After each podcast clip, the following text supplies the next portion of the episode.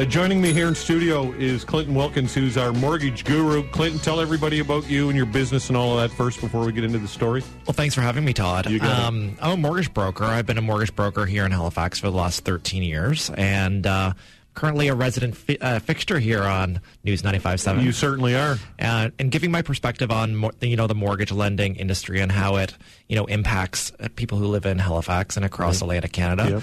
And there's been some news this week. Uh, yesterday, the Bank of Canada met and they maintained the overnight rate, which really what it means for Canadians is their prime lending rate is staying the same. Mm-hmm. There's been lots of news in the media lately around the prime rate, and uh, the economists are projecting that the prime rate may go down this year in October when they meet, and maybe a couple more decreases next year. So I think there's some exciting things, you know, going on in the marketplace. I can tell you there's been lots of movement in the rates, and um, you know, I think it's a positive time for people in Halifax. And I think Halifax is boomtown. Okay, so for those who don't understand why this why this rate that the Bank of Canada sets, how that impacts their life, because that in turn impacts lenders, correct? And and and then that in turn what they'll offer 100%. yeah. mortgage buyers, right? Exactly. So Yeah. right now, the key rate for the Bank of Canada is 1.75, and the prime rate for the majority of lenders is 3.95. So the overnight rate plus a spread is the prime rate that these banks are offering consumers. And typically for, you know, variable rate mortgage products that are tied to the prime rate, their payments and the mm-hmm. amortizations as of yesterday are still going to stay the same. There's been no change. So the majority of Canadians that are buying a house today on a variable rate mortgage with an insured product, they're looking at prime minus 100. So right mm-hmm. now the prime is 395 and you'd have point or 1% below prime. So you'd have 2.95, which I think is, a, is you know, a great deal. And variable's right for a lot of consumers. Um, and, you know, it's not necessarily right for everyone, but it's right for a lot of people. And there's a lot of big pros around the variable. Like what? Right now, if you want to lock it in, you can always lock it into a fix. There's no penalty.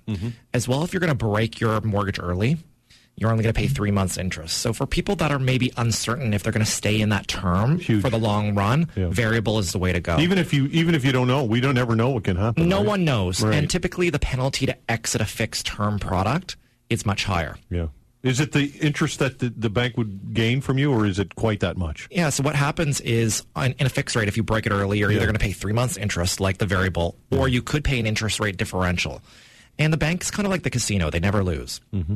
And the interest rate differential could be quite substantial, depending on what the lender is going to reinvest those funds at. So you basically are going to pay your spread back.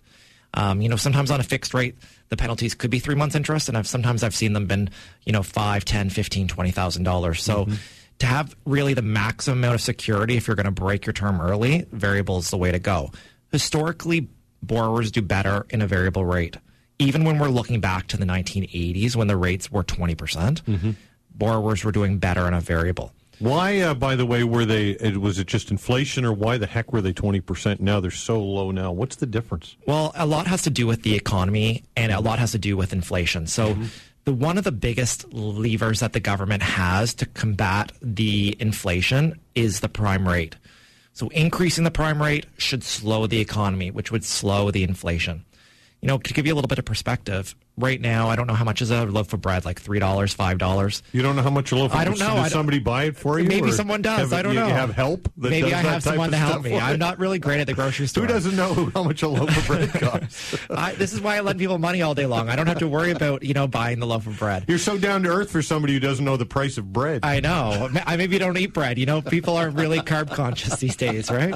But I can tell you, I know a lot about interest rates. There you so, um, the reason that they, they really want to play with that prime rate is to stay that inflation because we don't want bread to be twenty dollars. That I know it's not. Um, you know, as inflation goes up, the cost of living goes up. So the government wants to keep that in check. Right. And, you know, on the flip side of the coin, the government wants to stimulate the economy. So it, it- lowering the rates are going, it's going to stimulate spending and borrowing and the banks to put out funds at a very low rate. So they really use that prime rate to turn on and off the economy. And, you know, obviously, the more expensive the rates, more costly it's going to be for Canadians, and they're going to spend less, which is probably going to reduce that inflation. I would think lenders though would want a higher rate because they make more money, right? Doesn't Well- it come down to that? it all comes down to their cost of borrowing. I suppose, yeah, So right, right yeah. now, the key rate is 1.75, and Mm-hmm. the prime rate then is 395. So there's a spread that the bank is making. The bank's making their spread no matter what that key rate is. So it you know it's not that the bank's going to make more money as the prime rate goes up. They're still going to have Yeah, their they get spread. the spread. It's just their and, cost. And a lower rate would allow some to get into the market that otherwise would not have been able to afford to, right? Yeah, that's right. And um, you know, I think another really great pro on a variable rate. You know, the, yes, the rates go up and the rates go down, but I think it's a little bit safer than the fixed because let's just say the rates are at almost historic lows right now. Mm-hmm.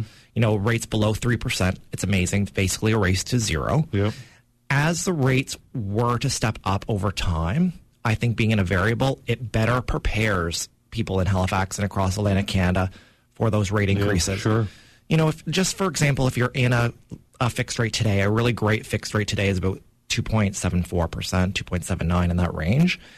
If you have that term for five years and then your mortgage comes up for renewal and in five years' time your rate's 5%, you're going to have a lot more payment shock coming from a low fixed to a higher fixed. Mm-hmm. But if you're in the variable, it's going to prepare you over time for those increases. That's right. I would think also that it's a good opportunity if you when you're remortgaging for a lot of people, and you do probably a ton of that, right? Mm-hmm. What yep. percent of remortgages and new business do you have? What's your different differential there? So right now, about 40 or 50% are purchases and the balance are refinances Okay, so it's pretty pretty close to 50-50, Okay. I mean, everybody needs a mortgage. Even Yeah. the savvy consumers that could pay cash for a property, Right. those ones are getting a mortgage every time. Yeah, because the money's so cheap, right? And the money's borrow? the money's so cheap, and Yeah. it's cheaper to borrow money than it is to not invest. Right. So a lot of consumers are getting a mortgage, and then they'll really pump up their TFSAs and their RSPs and their investments. Do you think at some point, obviously you don't know, we don't have a crystal globe, but five, ten years out from now, interest rates are going to be relatively kind of where they are now, or maybe a bit. I don't see the twenty percent days coming back. Do you? I guess is the question. I think at, based on today's even purchase price, I think 20% would be really devastating Yeah. to, across the country, and the government would step in and really keep that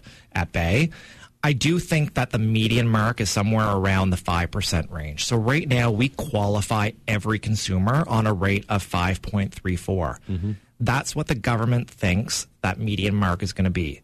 So they want to make sure that you can afford your mortgage based on I that see. interest rate. I see.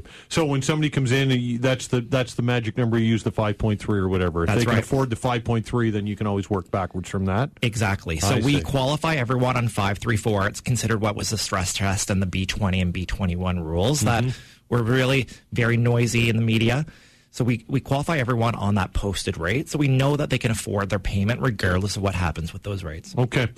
So if people want to know more about this or anything else, all things mortgage related, or if they're shopping for a mortgage right now, how do they get a hold of you? What are all things Clinton? I think the first place to start is online. I love online. And I think the first place they should look is on our website. You can visit us at teamclinton.ca forward slash radio. So certainly check us out there. And you uh, post interviews that we've done on the weekend show, of course. Yeah, for sure. We Yeah. post all of our News 95.7 uh, interviews online as well as lots of other good content. You can check out rates and lots of information there on our services.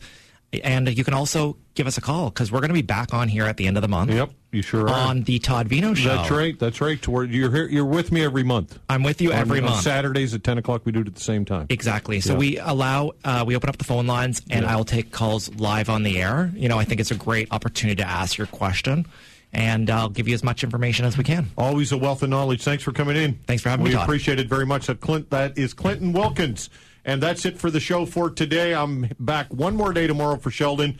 We start at twelve thirty. See you then.